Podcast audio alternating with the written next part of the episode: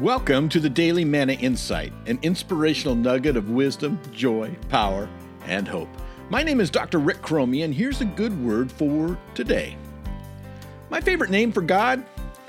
It's got to be I am. When Moses asked God, Who am I, to go and lead the Israelites out of bondage, and then inquired of God for his name, the reply was, I am who I am. Exodus 3 11 through 15. It's ironic, isn't it? We ask, Who am I? And God flips our doubt into a declaration I am who I am. It's presence in the present when you think about it. God's real name isn't I will be. Therefore, when we fret and fear about tomorrow, we lose his strength and hope right now.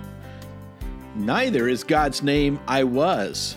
Therefore, when we live in the past with its regret, shame, and guilt, that's when we miss his grace and peace in the moment. Don't know what your struggle is today. The word Israel means to struggle with God.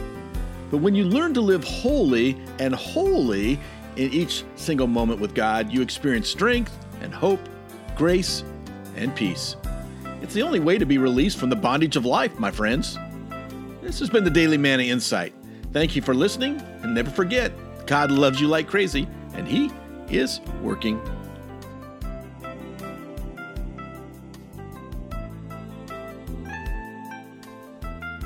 Hi, this is Dr. Rick Cromie again, and I just want you to know that if you enjoyed this podcast, would you please like and share and subscribe to it? Just spread the love. We'd appreciate that. And if you want to know more about uh, Manna Educational Services International, please visit us at www.mannasolutions.org.